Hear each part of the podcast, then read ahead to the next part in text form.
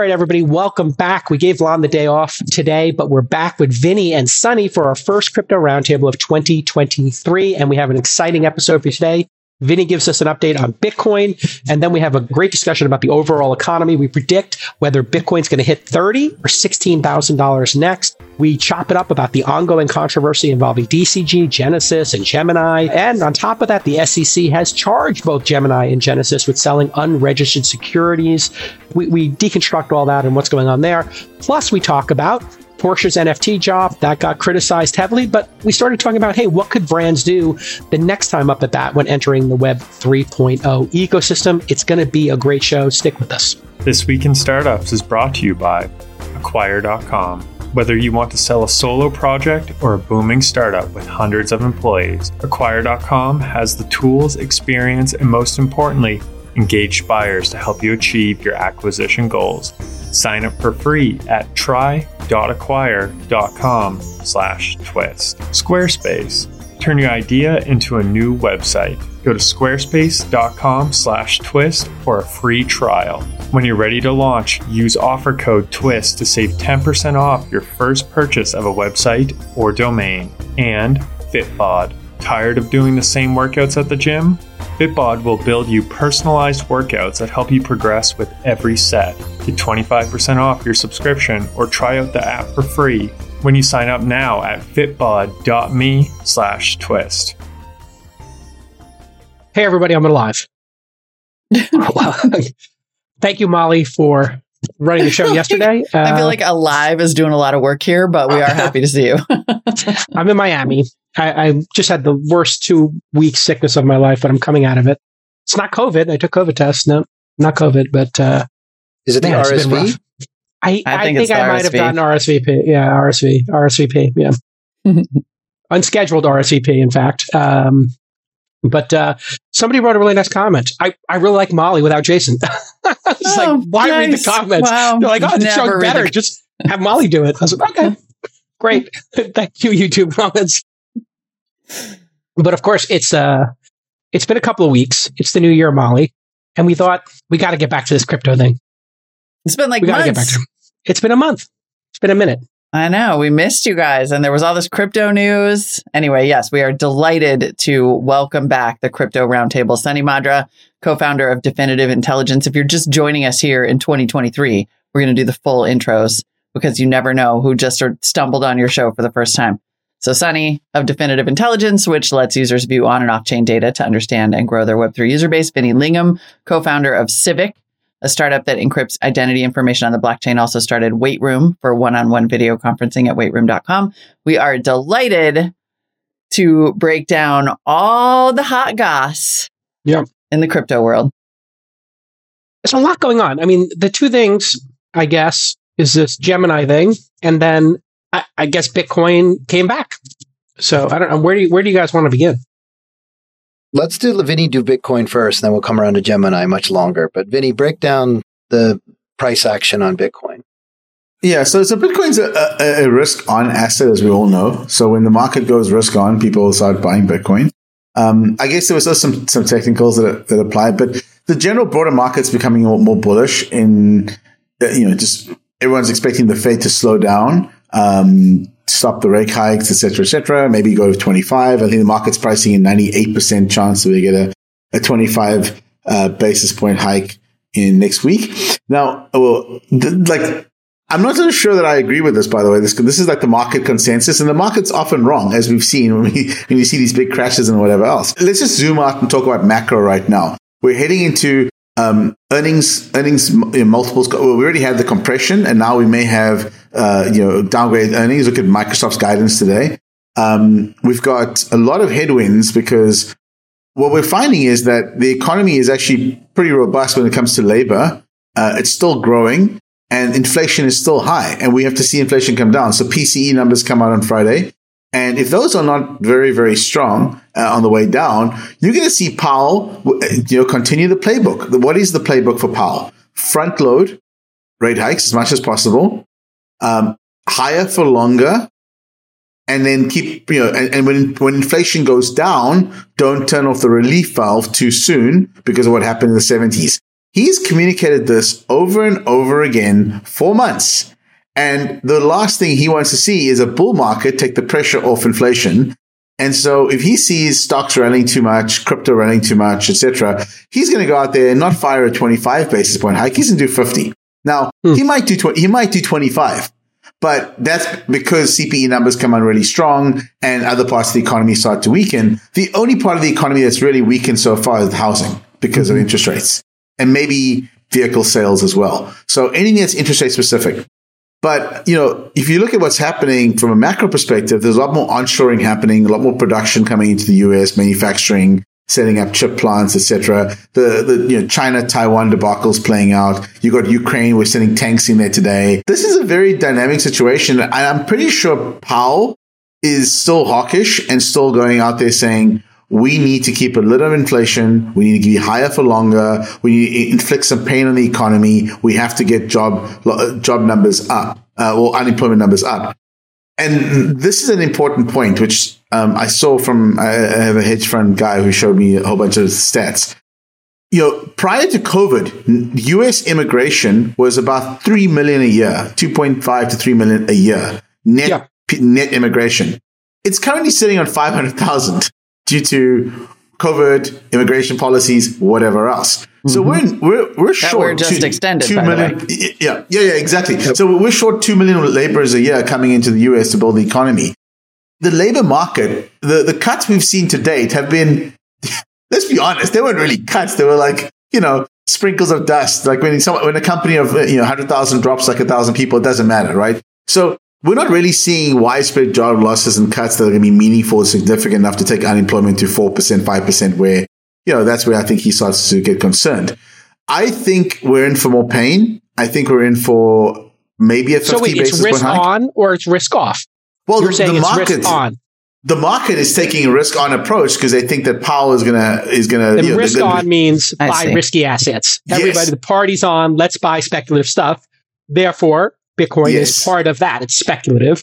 Risk off means, hey, let's buy things that have dividends. Let's buy things that have revenue. Yeah. Yeah. Yeah. T-bills. Right.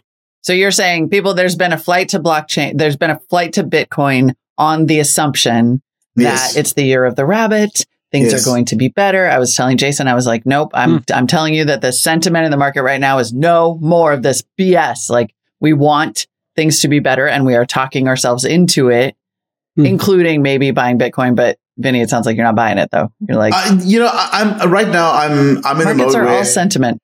It's it's it, the sentiment is good. The fundamentals are shit. Let's just be frank. Okay, sentiment. Uh, the fundamentals do I not look good. the good. Fundamentals are that bad. No, no, what no. The recession hasn't hit yet. We we are oh, we are no. heading for a recession.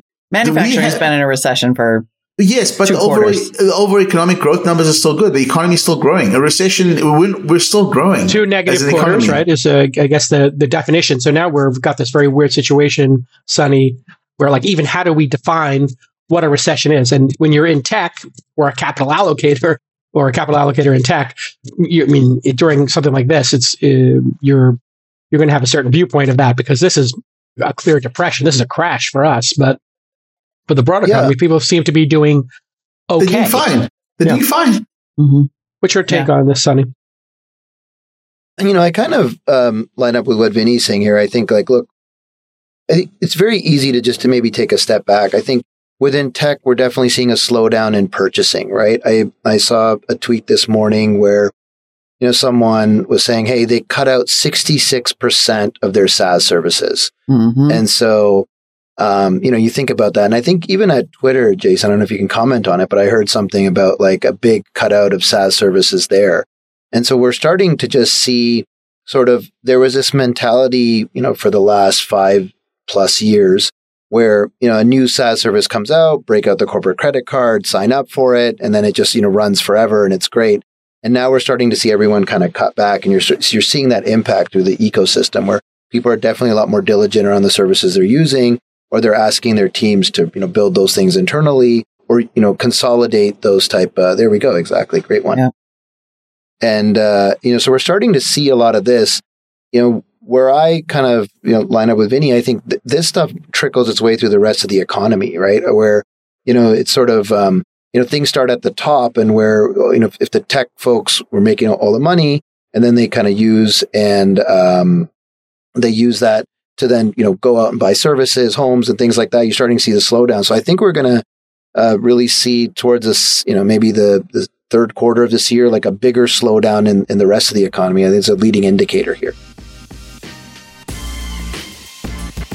MicroAcquire is a startup acquisition marketplace that helps you sell your business quickly and easily. And listen, the acquisition process was never described as quick or easy, but MicroAcquire has changed that, just like they changed their name from MicroAcquire and rebranded as Acquire.com. Yes, they want to show the world they can help any startup of any size get acquired. Acquire's mission has remained the same help founders achieve life changing outcomes build tools that make acquisitions easy, and foster a new generation of entrepreneurs. And the stats on Acquire speak for themselves. They've reported over 2.1 billion in combined revenue of all the startups that are listed on their marketplace, over 500 million in closed acquisition volume already, and over a thousand deals have closed. So it's the right place for you to sell your startup. And now you can sell anything from a solo project to a booming company with hundreds of employees. Acquire.com has the tools, experience, and most importantly, engaged buyers to help you achieve your acquisition goals. And if you're on the buy side, you can join over 120,000 other buyers who have skin in the game. Buyers can browse listings for free. And of course, it costs nothing to list or sell your business. If you're thinking about selling your startup or looking to acquire a business in 2023, sign up now for your free acquire.com account. Get more information at try.acquire.com slash twist. That's try.acquire.com slash twist. Mm. Moody's apparently is calling it a uh, predicting a slowcession, not all the way to recession in 2023. I mean, there are sort of these conflicting feelings about how bad this could get. There's sort of hope for a hope for a soft landing. There are lots of exogenous things that could happen, I guess. But I guess when we bring it back to Bitcoin, there has been this brief rally. I just checked my teeny tiny portfolio, Weatherbane, I consider it, and it's down a little bit today. Like, are you, do you feel that it's too soon for this rush to, to Bitcoin, like in terms of that risk portfolio? There's still more winter ahead.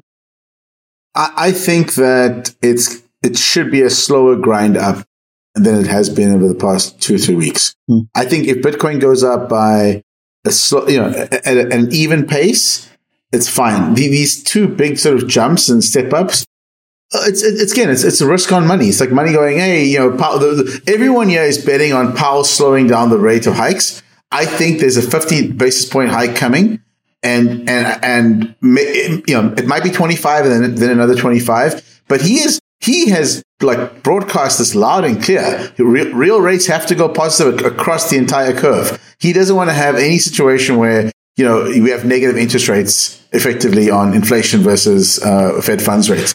Um, and I don't think he cares about the stock market at this point. And all he cares about is the unemployment numbers and that inflation gets under control. And it's higher for longer. He's said this many times. And, every, and the market, by the way, is making the mistake of pricing cuts in Q3.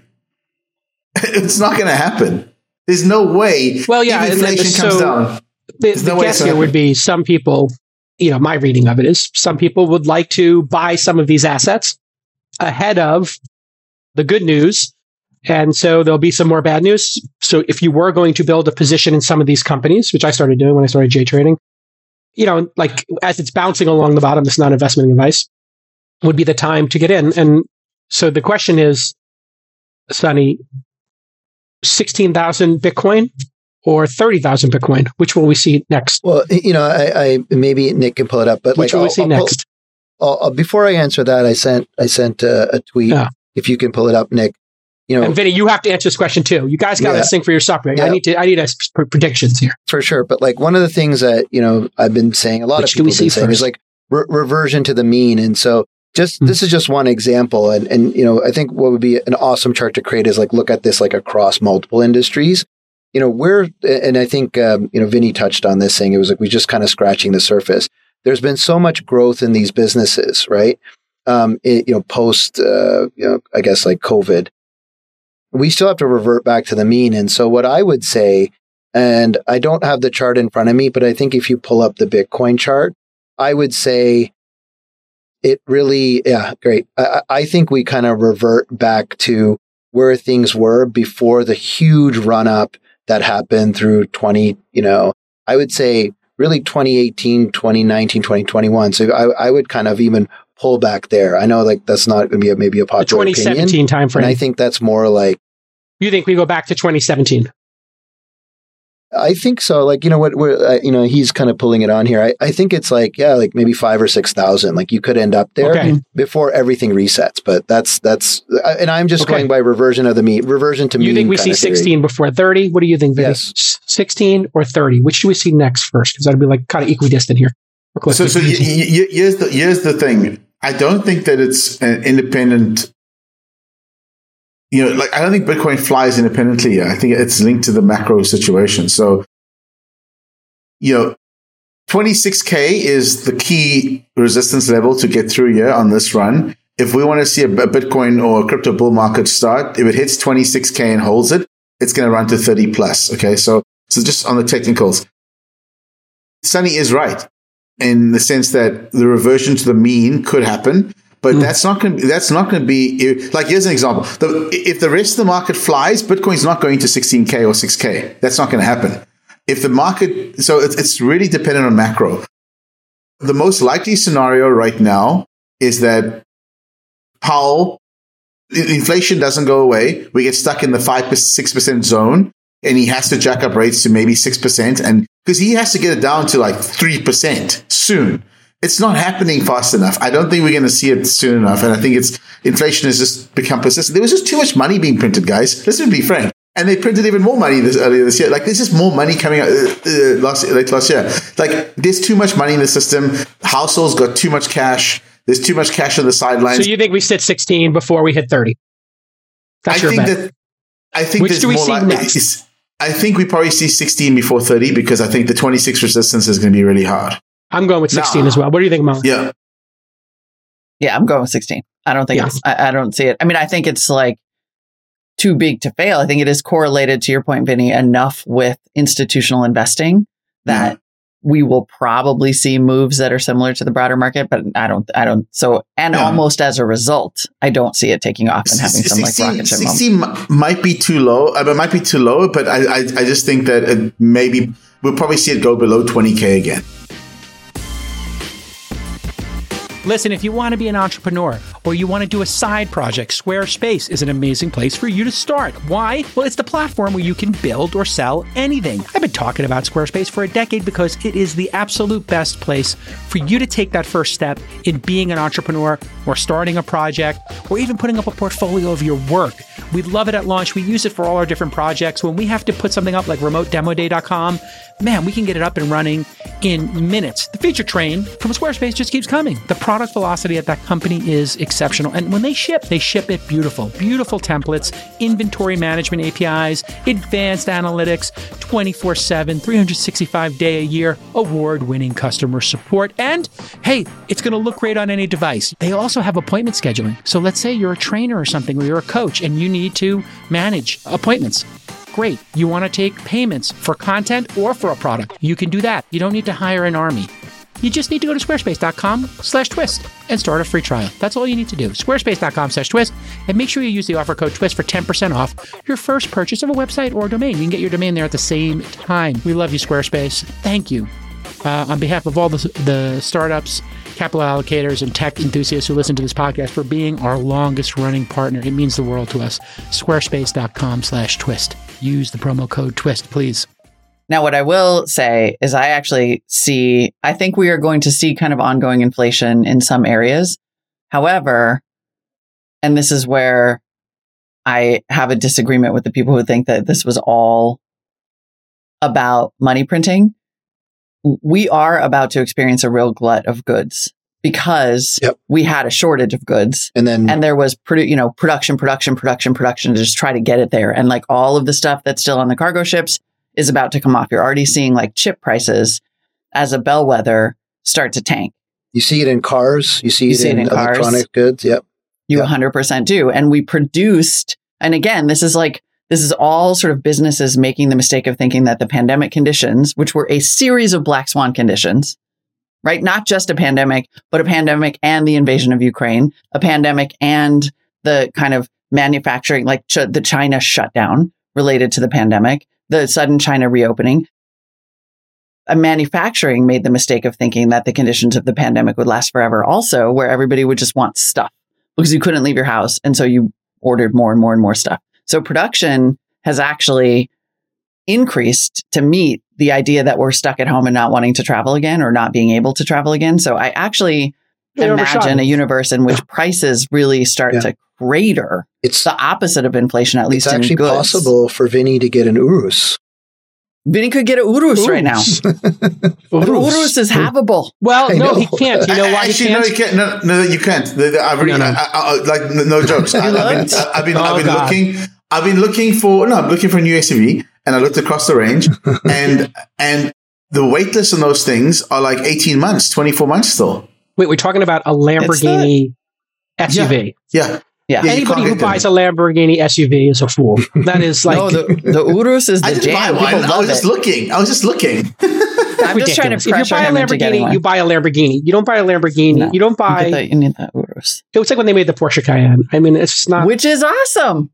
I mean, I honestly, it is buy- awesome, but the, All the, the, Taycan, the Taycan, that is an awesome. That is a hot car. There's one on my street, and I'm always like, well, coming back to me. reality, guys. Like, Oh, I'm sorry. Uh, yeah, yeah. So So Nick- Nick- yeah. Nick, I'm not Nick, if you if you pull if you pull We're up the shopping for chart for, a second that I just shared around savings, this just highlights Molly's point.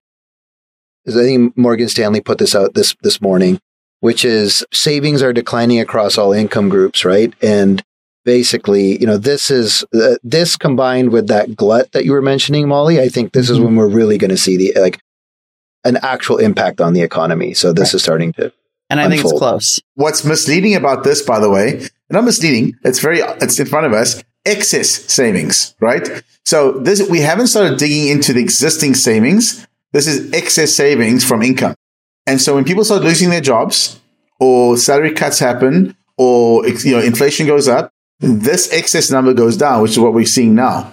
Well, there And- was no savings people, before. But people, people still have reserves. Well, there were savings before. There I really mean, wasn't. There was like that Yeah, stat about how think so. seventy some Yeah. percent of Americans could not come up with four hundred dollars in, in an hundred bucks. It just came out yesterday. There No, was I not know, I savings. know, I know, I know, but the There was credit thinks- card debt before, and then credit card debt went down, and people were like, "Hot damn! I finally am in the black for a minute. Let me go buy a couch." The Fed believes that households are sitting with a trillion dollars worth of excess savings. I Uh, know. is- so Rich that's what guys they- think that, and it pisses me Th- off. That's what that's what they believe. That's what they believe, Yeah. right? And they and they're managing well, it might be true in basis. aggregate, but it Yeah. might not feel that way. So when people answer The a survey, the Oh, survey, yeah, here we go. This survey came out today. Yeah, yes, when people answer a survey, I. I discount that information a little bit. I think, you know, how they feel. They're looking at a lot of different uh, buckets of expenditures, and there's a lot of emotion that comes into that. And I think that's why the spending is actually going to come down, is people are fearful right now. And when they see the layoffs happening, even if it's not impacting them, they're going to just kick in austerity measures. And I, I think that's what's happening is all at once people are um, starting to just say, you know what, maybe I shouldn't buy this uh, Lamborghini. What did you call it? A Zuzu? A Rizu? Urus. Urus. Urus. Urus? Yeah, Urus. maybe I, don't, maybe I shouldn't be it like driving around in that. Maybe I get an F 150. Maybe I get a Cybertruck. Maybe I'll be reasonable and I don't want to have. No. That's ridiculous. Nice. Do not buy that. Nice. Jenny, please don't buy that. If you, I'm not trying No, going Urus to No, Urus I'm is not a buying it. I'm not, I'm not buying it. I'm, I'm, Urus. I'm- I'm just giving you a fact. I'm just giving you a fact point because I, I was, you know. If you're not come on, buying it, guys. why did you make this image of yourself in it for your vision board? Because Yeah, yeah. I- that was that was me a few Is that- seconds ago. Right? Yeah. That's Solana 150, right? When Solana hits Yeah. 150, then Actually, you for, the- for, for the for the for the record, I drive a Tesla. Uh, of course, yeah. Um, Yeah. All right. for the It's record, I drive a paradoxical. Polestar. I, I, I think I've come to the is coming. conclusion Oh, that you want a, he wants a nice car. well, Polestar's cool. Uh, I've come to the conclusion that Bitcoin actually has utility in the world for some group of people. And that's why it's got this foundational um, kind of uh, uh, longevity. It has like some foundational value for people. People like to keep, just like some people like to have gold or a home, they, they'd like to have a store of value somewhere. Yep. And for some people, this one is the one that they trust most. And uh, that seems to have put a floor into it in terms of value.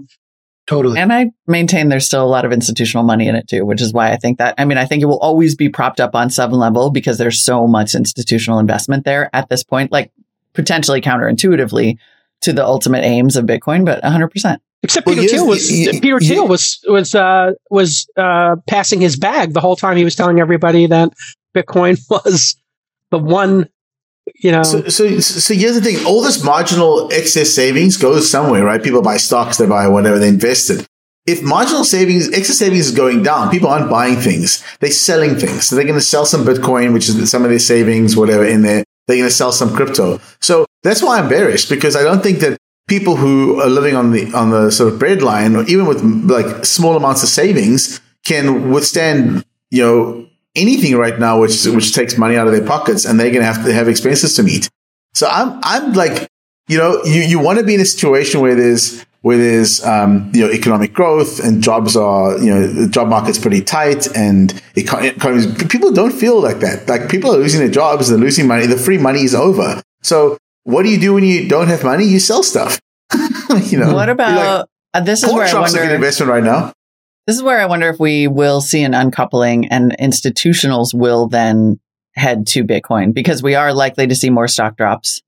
Like if the stock market itself is not performing, could we see, as opposed to, re- you're talking mostly about retail investors. I wonder if we start to see institutionals say, actually, we're going to flee to Bitcoin because the stock market is not the producer we thought it was. We can get our like 4% in treasuries, but Bitcoin has worked in the past.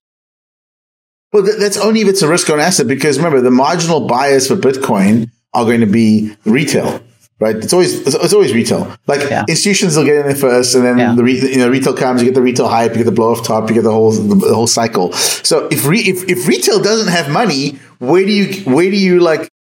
Look, this is what I'm saying. I'm just saying maybe institutionals go there and it's no longer volatile and it actually right like you start to see it as No, a it's a good. It's a good. This is a good segue, Molly. Um, if if you guys want to do it, because we can use this to jump into the DCG, Genesis, and now Gemini. And so let's the last time we spoke, you know, um, the the story was still unfolding, and it's gotten a lot more interesting. And it actually plays into your point around the demand around Bitcoin, and we can get some thoughts around the table here. So should we run through a quick update on where we're at? Mhm. So we Yeah. recall DCG, um, you know, kind of digital currency group, a big holding company of a bunch of digital assets or crypto related assets from, from uh, Coindesk to GBTC to Bitcoin miners.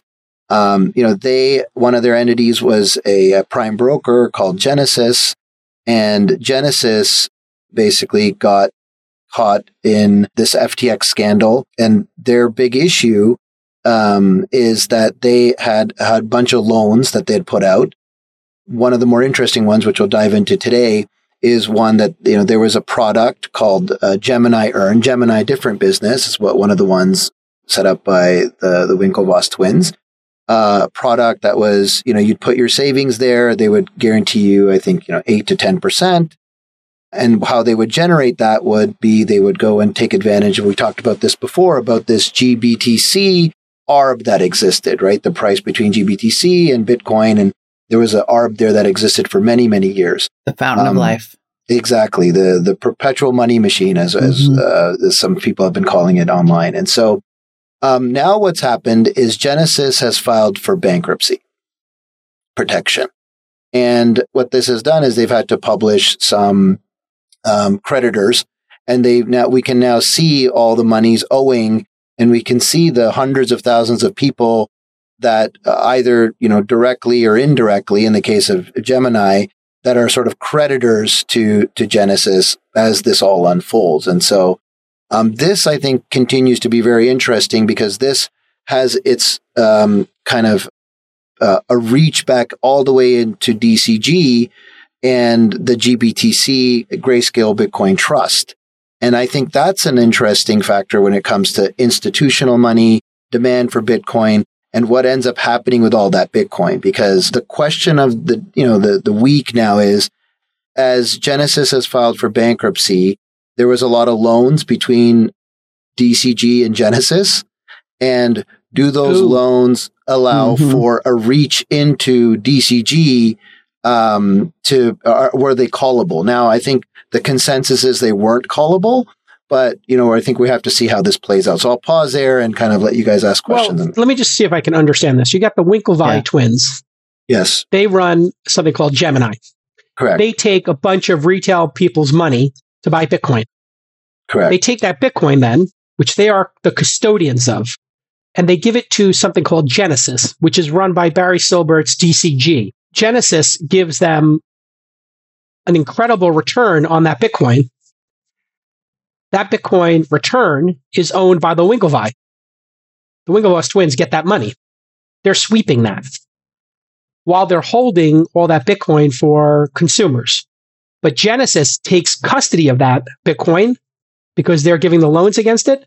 Then DCG gives themselves loans against that same currency. And then it's a matter Well- of who gets the remaining Bitcoin when this holding unwinds. Well, let, let's make a couple clarifications there, J. Cal. Yeah. So um, the money you were putting into Gemini, which is Okay. the, the the the company uh, run by the Winklevoss twins, it could be cash, it could be Bitcoin. It Doesn't have to be Bitcoin, right? They they basically had a savings account saying, "Hey, you know, we'll pay you this high APY." Um, so you could put your cash there. You could also put your Bitcoin. And that was like 8%. Exactly. How do they give that to you? Well, they went over to to Genesis and Genesis says, "Hey, we have a pretty cool trade. If you if you give us Bitcoin, um, we will basically return you, you know, let, us say 10%. We, we don't know what the exact numbers were. How they were doing that was they were then taking that bit, they would take Bitcoin. So either Gemini would turn it into Bitcoin or they'd collect Bitcoin from their customers. It would go over in, into, into Genesis. Genesis would then work to get it into um, like uh, GBTC. GBTC had this premium that we've previously talked about, and that's where the yield would come from, and, everyone's great. Once that all has all stopped, and um, you know, there's there's loans that Genesis has made, which has made them insolvent, right? Because they were making loans to people that were also trying to do. So not only were they taking the money in, they were they were lending money out to folks as well that were trying to do this trade. Very clearly, they were lending it to like Three Arrows Capital and a bunch of other folks. The the the big big one that ended up on the DCG balance sheet is they had lended. I think they had sorry they had lent two billion dollars to uh, Three Arrows Capital, and they were only able to get one billion back, and there was about a billion left outstanding, and that had created a hole on the balance sheet of Genesis, and then DCG picked that loan up in back into the the, the parent entity and and basically made it uh, repayable over ten years, and so there's a lot of this kind of back and forth that that exists between these companies. And now, since these bankruptcy proceedings are starting, we're going to see how like how far into these companies are people going to reach to go and get their assets. Right. Hmm. And at what point are they going to discover that they were in fact all the same company? this Is how it's increasingly starting to feel. That's what it's Or starting to- well, At minimum, it it was was, a all the bunch of- same pool of money that was sort of being like, meh, meh, meh, meh, but Well, and that pool again being the GBTC ARB trade that Right. everyone was going for, and all the Bitcoin that's locked up in there. And so that's the that's sort of a, you know everyone keeps circling around that, and I think that'll have some serious price action on on Bitcoin because if let's you know, we'll come up with a hypothetical scenario. If through these bankruptcy proceedings it makes it all the way it makes it all the way to GBTC, and it's determined that the only way to get people their money back is to sell that Bitcoin. Well, that's gonna that's gonna create a Mm. lot of sell pressure on the in the market if that's if, if we get to that point. You know, I've been on a health kick over the past year, and part of that health kick is the greatest fitness app in the world, Fitbod. And if you're listening to me right now, you probably care about optimization, right? Saving time, doing things perfectly, and data driven solutions. You know what? Fitness hasn't had these things until Fitbod. Fitbod is a data driven workout app. It blends machine learning with exercise science. They create a custom dynamic program for you based on your fitness goals, based on your experience, and think about this your available equipment, right? Maybe you're in a hotel, maybe you're at an Airbnb, maybe you're at a Blueground, and you need to use the equipment you have. They're going to maximize your fitness gains by varying the intensity and the volume between sessions as well. And they make these beautiful visualizations of your body and how utilized your muscles are. So let's check out this demo. Let's say I want to get a 30 minute workout in and I want to work on my chest, triceps, and my abs, but I'm staying at some, you know, rental and there's no equipment. Well, they'll create a perfectly optimized workout based on those parameters. Let's say I'm in another, you know, hotel and they got a bunch of kettlebells. Well, you go to another location and, and you got those pulley machines. They're going to make a perfect workout for you. It's amazing. It is one of the most beautiful apps ever made. They get featured by Apple all the time. Fitbod takes the guesswork out of fitness. Just open the app and start making progress. Get 25% off your Fitbod subscription or try out the app for free when you sign up now at fitbod.me slash twist. That's F-I-T-B-O-D dot M-E slash twist for 25% off. All right. Here we should probably note that also, as Yeah. all of this is happening, on Yeah. top of this back and forth, and they've been like smack talking each other on Twitter, Gemini and Genesis, and the Winklevi are coming out shooting and whatever. But on January 12th, both entities were hmm. charged by the The SEC, SEC. for the unregistered offer and sale of ding ding ding securities to retail investors through the Gemini Earn crypto asset lending program. Yeah. And, you know, the SEC is, they're very, in my experience, a very principled group of individuals. Um, I saw this quote from Tyler Winklevoss that the lawsuit is manufactured parking tickets. Mhm. Um, yeah, I, the SEC, in their complaint, alleged that the EARN program constitutes an offer and sale of securities under applicable, applicable law and should have been registered with the commission, obviously. Um, so there's Yeah. that. What's So your take that. on this, Vinny? Like these two guys are fighting with each other uh, uh, over customer deposits, and the SEC is coming in and saying, "Hey, uh, what you're doing here may be illegal." So this is a very, very like I, I, I want to be careful because like I'm friends with Tyler and Cameron in particular as well. So so I want to you know and and I don't want to be Yeah. biased e- either way. Um, Yeah. And Barry's actually Barry's actually one of my investors in Civic as well. So so it's just you know this is one of those those look. Then he would like to I- turn his video off. Is what he would like to no, do. no, no, no, no. I, I think I think like This is it's like when one of your favorite couples gets divorced, and like you're having like the Yeah, New Year's Eve yeah, party. yeah, You invite one to come to New Year's, one to come to Christmas. The, I the, the only the only question I've had since this whole this whole thing blew up with FTX and you guys we were on a we were on the emergency um, emergency pod we did um, was that the Solana that FTX was holding was hedged most more than likely by someone, Yeah. and the question is who who did the hedging. And no one could answer the question. And Solana kept dropping and dropping and dropping to eight bucks. And the more it dropped, the more optimistic everybody was that Genesis was going to come through. The Hmm. moment Solana spiked to 25 bucks, they filed bankruptcy. Hmm.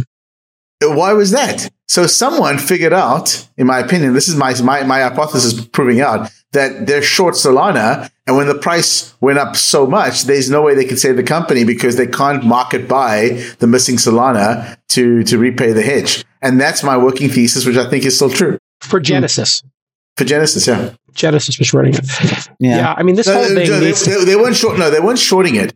They Ah. were lending the, Ah. the Sol to FTX or, or, or or somebody else who shorting it against the locked uh, uh, the locked Sol. We don't see this in the bankruptcy filings, Vinny. Like uh, basically, Okay. the, the the the problem when you look through, like I mean, when you see it, their creditors are like they, they've, um, you know, they they've got a bunch of money out there that they've lent to folks, and then they owe to folks, right? Like so, in, in the case like Yeah. Gemini's one, like it's like nine hundred million dollars, right? I, ha- I haven't seen the, the, the one thing I haven't seen yet. There was at some point there was this undisclosed three hundred million dollar liability, but but they didn't say it was denominated in crypto. They didn't say which cryptos. Yeah, but three hundred million wouldn't tank them, Vinny. Like they, Hmm. Oh, they, no, they've no, got but- bil- billions of, uh, they've got but having to billions of, cover a short that's going could. yeah, Y- y- exactly. So it, it, it had to go up three x from Yeah. from eight bucks. Uh, Yeah. That would be a billion dollars. This whole thing point. needs to be regulated, right? I mean, this is what it comes down to. It's it's not about regulations. It's it's about people being s- like being silly about transparency. There's no the, issue isn't you you can regulate as much as you want. The moment you take a decentralized network of assets and you create these centralized entities on, on top of it, and then you obfuscate all the information, like with Celsius and everything else, this is what happens. The mo- like no matter how decentralized crypto is, unless we're all doing peer to peer trading and peer to peer transactions where it's fully visible, the moment you add a level of obfuscation, this is going to happen and it's going to happen again and again and again. I mean, this is what we keep, I think what we keep coming back to is that every time you have something that, again, looks like a banking product. Yeah. That's where it all goes wrong. It's once they financialize. I mean, we've said this now so many times. It should be like a drinking game with only Don Julio.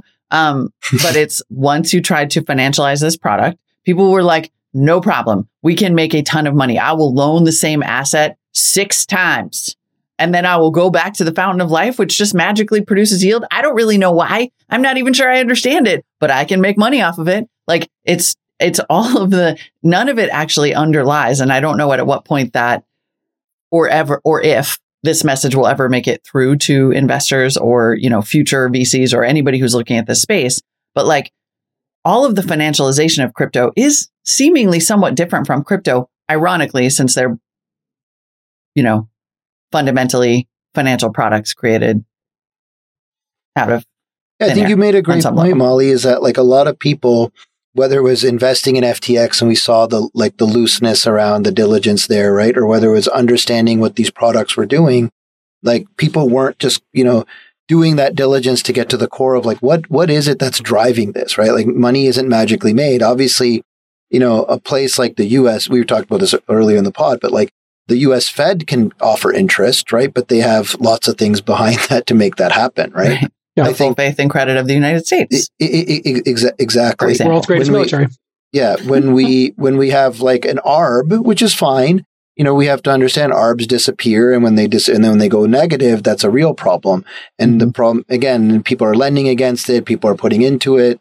Like the issue that I see with the Gemini Earn product, right, is that if if you're running that product, and this is maybe where the SEC is coming in, you know, you probably need to fully disclose to your um, I guess the depositors, right? What not just the interest rate, but where is that coming from? Right. Because we, you know, when we go and buy a T bill or whatever it is, like we know where that's coming from. Or we buy a, stock that has a dividend. I think in this or something's case, mortgage backed or real estate You know, backed. Like you, uh, you have some kind of idea things. of where Exactly. the interest, who's paying the interest. If it's Yeah. an asset Loan to back, we know what somebody. the asset is. Yeah. Yeah, c- I mean, correct. it's, And this then- goes back to like it's a wonderful life when Jimmy Stewart explains, like, oh, you know, know. your your money, it's it's in it's in Susie's house, and Susie, you know, how, how much do you need, dear? Good impression. Remember that scene? yeah, We're to yeah, Kind of to amazing, people, like, actually. yeah, Well, we should the teach money that you gave school. us, we gave to them that for their mortgage. yeah. Uh, Yeah, like, and- because and- it's all the same stuff. explains It's it. the exact, exactly. It's all the same stuff. It will Yeah. always happen when you have when you have the opportunity to arbitrage to earn, you know, Yeah. unrealistic interest. Like literally, Yeah. I don't know why we don't start teaching in second grade that if somebody comes to you and says you can get a return that's two to ten times the market, you say no. Yeah. Yeah, or Or like you immediately. ask questions, or you Or you use fully one percent of your net worth. You know, like yeah, you fully a- understand the risk. Like you can get it, but Yeah. because you may not get paid back, right? That's the Right. Well, that's this is where the trade-off. And- SEC yeah. could really do some great work in the world towards their mission of protecting these retail investors is by having an accreditation or a sophistication test. And if you just had this test where you said to people like, here is historically what the stock market has returned, bonds have returned, etc. Somebody comes to you with a new opportunity that pays this amount. Here are the questions you should ask. Right. Here's how you should, uh, you know, uh, and if you don't get these questions, maybe you should report it to the SEC at this URL, sec.gov, report, whatever. um, and instead of just taking action after people are misbehaving or creating weird things, I, this to me is starting to listen, and, and I know some people are friends with certain people. This is starting to seem like, you know, this is looking very dark. I'm going to leave it at that. This is looking dark because when I think you do the post mortem on this stuff, I think you're going to see different principals having swept lots of money out of the system. And when people sweep money out of the system and they're doing these kind of arbitrage games, it's not going to look good. Um, Yeah. Yeah. I, I mean, I think that's spot on, Jake. And, and the other thing is like, look, I, I think there was a time and place where, you know, taking advantage of the ARB was okay. Like there was, it was hard to get Bitcoin and, you know, GBTC offered that as a, as a real path. And then there was, you know, people that were, you know, doing the work to fulfill the institutional demand that was coming and buying that through their, you know, Morgan Stanley accounts and whatever else. It was, it was great. I think you just mm-hmm. have to be fully aware of what it is. And I, that's that transparency, that bit. Mm-hmm. And, and again, like, you know, this revert to the, we've seen it everywhere, whether it's on hiring, whether it's on interest rates and all this kind of stuff. And so I think we had a lot of things that were too good to be true. And that's part of that test should be there. Hey, if something is like this, like really understand how long is it going to last? It's not going to last forever. Right. Yeah. Porsche did an NFT drop. Yeah. Speaking of trying to take advantage of a market that had long since passed them by, Even I know about this. and I'm This is I've like an blocked- amazing- I've blocked all crypto keywords on Twitter. I just have like a block Oh, list of. you like- did? No, I don't. I What? don't. I'm Oh, just okay, kidding. okay. I'm just kidding. you're going to miss Yeah. the next big thing.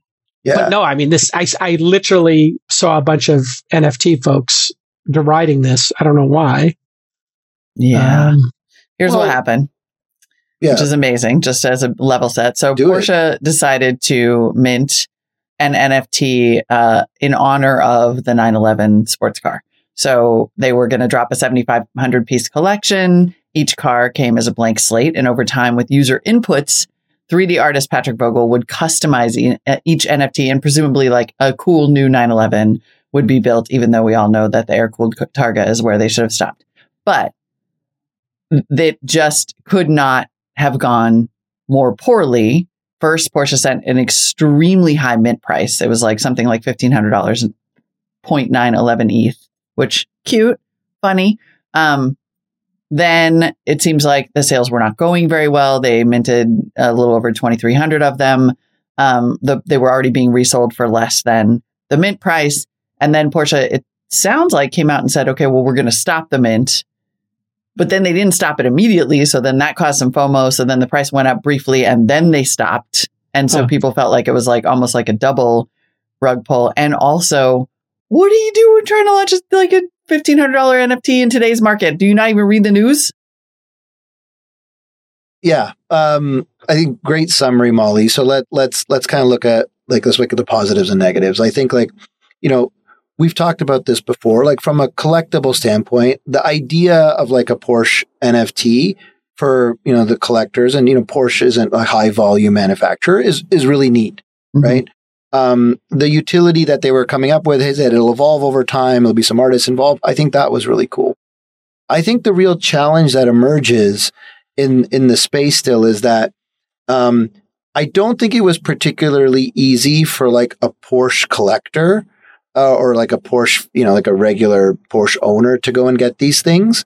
Uh, and then they really sort of uh, run out in, into like the general crypto market. And I think this is where like the space has to continue to evolve. And we're actually seeing a lot of stuff happen here as like, you know, um, the infrastructure starts coming from places like Shopify and Salesforce. Salesforce has something called NFT Cloud. Shopify has something as well where they make it easy for regular people to kind of get involved in it, right? And the actual fans. And so I think I overall really like the idea of continuing to, you know, for brands to do this, make it a collectible, add some utility to it. I think you have to be careful when it crosses over into like the the core Web3 market and crowd, and then it doesn't kind of it, it doesn't get out to the, the the regular folks. And so that's my take of it. It's a good experiment. I think people will learn from it. It's smart for them to cut it off so that it retains some value. It creates some scarcity around it. They should have given it to people who bought the car. like they should have just, if you bought a car, they should have given you one for free with it, and then they should have dropped some on the public. Ex- Right? Exactly. And, and this is the kind of thinking, well, look, you know, that the data around this will show, right? And so, you know, using platforms like ours, you can look at who the buyers of this were and what happened, and you can go back and do a postmortem. And you don't, this doesn't have to be the, you know, the first and last time.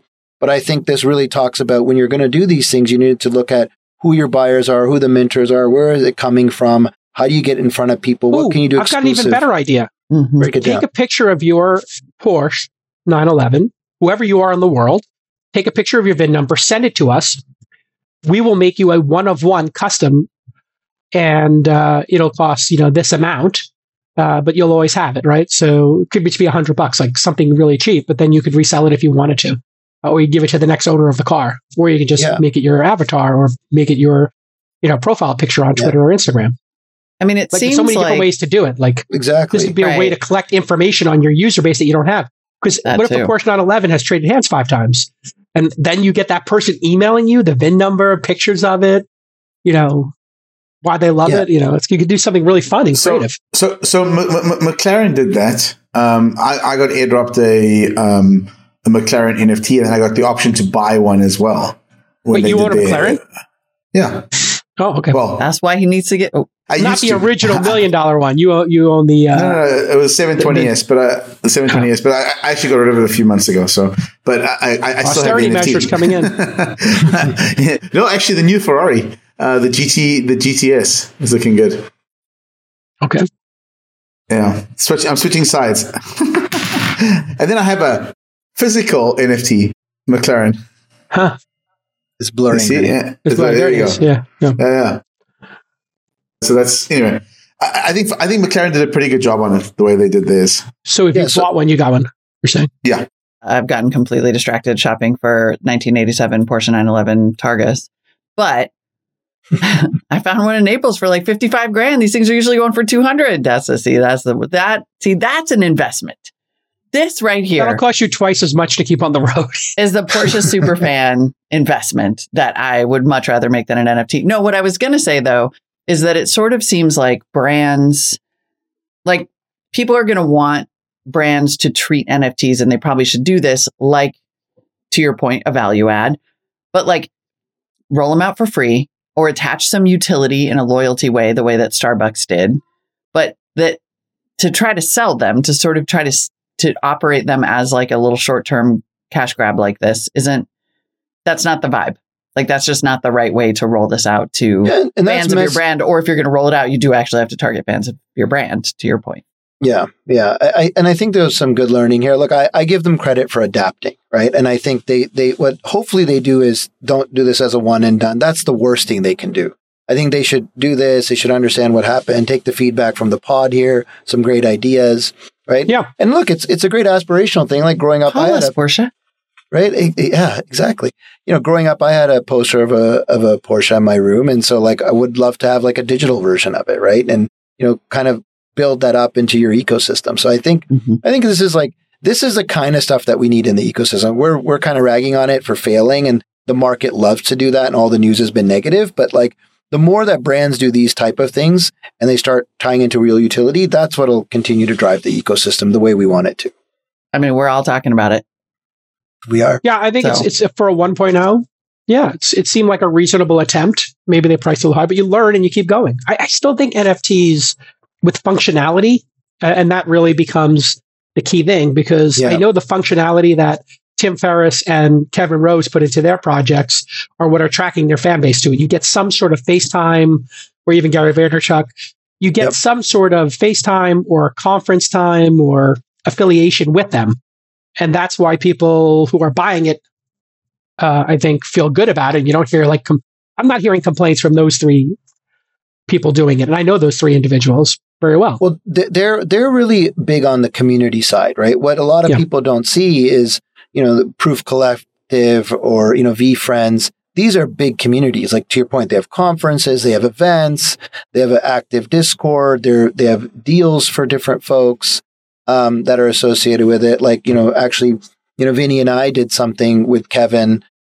You know, we co-own one of these big three basketball teams, and we brought Moonbirds in as our sponsor.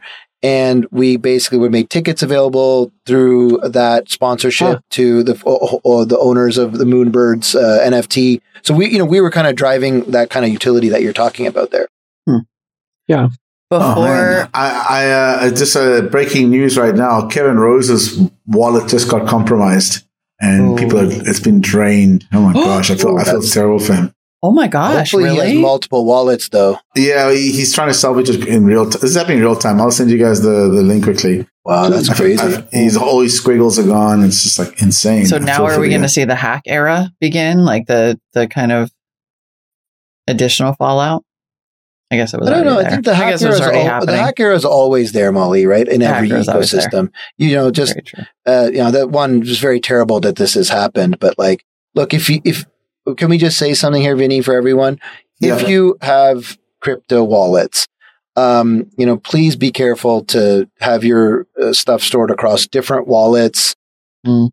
And uh, you know, use security measures as as uh, like you know hard wallets as well, um, like Ledger and things like that. Like you know, really really dangerous to have your .ens address tied to your hot wallet where all your assets are. Like it just takes one bad link from someone that can look like a friend Um, you know, people can send you like an SMS, right? And they can make it happen. I've heard of someone that got hacked through a pretty elaborate scheme where the hacker pretended they were Apple support. And then Apple support has a way to allow you to, um, like allow your iPad or phone to be controlled. I've, I've never used it, but apparently this exists. Mm-hmm. And through that, they were able to basically go into their wallet and, you know, drain it out. And the whole thing was legitimate. So it's, it's, the hacks are very, very elaborate now these days. So even even like in this case, from what, from this tweet storm we're seeing right now, what you know what happened was he signed a. It looked like he, you know, using his hardware wallet, he signed a um a fake phishing The Contract. contract. Mm. uh, and it, it just drained his wallet. And that was he thought it was. I think he thought it was something OpenSea, but he got phished. There are a lot. I mean, there Uh, are a lot of people in and these that's with the hardware wallet. That's with the hard. So you should everyone should use Mhm. um, re- revoke.cash um, to go Yep. in and ch- and check your um, Permission. check your wallet uh, permissions and just make sure that no one's got permissions. Like that's the first thing. Secondly, when you have a hardware wallet, uh, be very very careful with it. it like the, the one thing you should use a hardware wallet for is to transfer from your hard from That's it, transfer cold. from your hard, Yep. yeah. so it- it- it's cold. You, you don't use it for transactions. And- Exactly.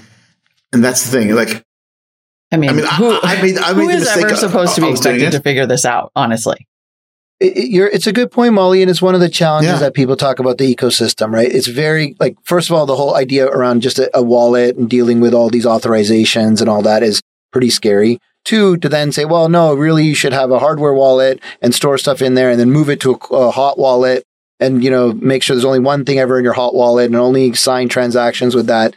This is what has to improve in the ecosystem. I mean, Yes. I, I completely agree with you. and I'm seeing a the- lot of comments to that effect on this Twitter. Like a lot of the replies on this Twitter thread are, "We have to figure out Web three security." Yeah, And Yeah. I mean, there's It's no. actually I'm a not really fig- I don't have time for all that wallet stuff. Like I'm even- like I'm no, already and, out. and most most people don't. And it's one thing that even Vitalik talks a lot about, right? I think Yeah. you know from an Ethereum perspective of like how you know right now there's a, there's a scenario like it's not a drain scenario, but um, if you lose your your secret key, basically the wallet is, is done. And we actually have a friend, J Cal, that had lost Hmm. his secret key. Um, and he's actually Ooh. funny enough, Vinny holding render in it. I'll, I'll tell you after. And, uh, and basically, uh, he was holding render in that wallet, lost the key because he never, you know, wrote it down. Um, luckily, it wasn't a giant amount of money, but like a, but a decent amount. And that's it. So this would be the equivalent of you having like a Morgan Stanley account, forgetting your password, and Mor- Oh, Morgan Stanley's man. like, sorry, you can never get your money again. So we really Yeah. have to fix some of these things. It's really, Well, I mean, scary. and, and a, large portion of the original Bitcoin is in wallets that have never traded it, with the theory that it's lost forever, right? It's lost, like dead yep. money. Mhm. Um, all right, listen, this has been another amazing episode for our crypto roundtable. Thanks, Sunny. Thanks, Vinny. And you heard from them, short Bitcoin. They were explicit about it. They said they told them. They said short Bitcoin, and you're good. oh, no, no, No, no, no. no, no. I'm joking, short but- Bitcoin. It's not financial advice. If you want to play roulette, No. do not ask us what numbers to put your money on. Uh, you can pick the number yourself. But uh, another great crypto roundtable. Well done, boys. Thanks, Thanks. Thanks for having us. Thanks, All right. guys. Yep. Bye. job.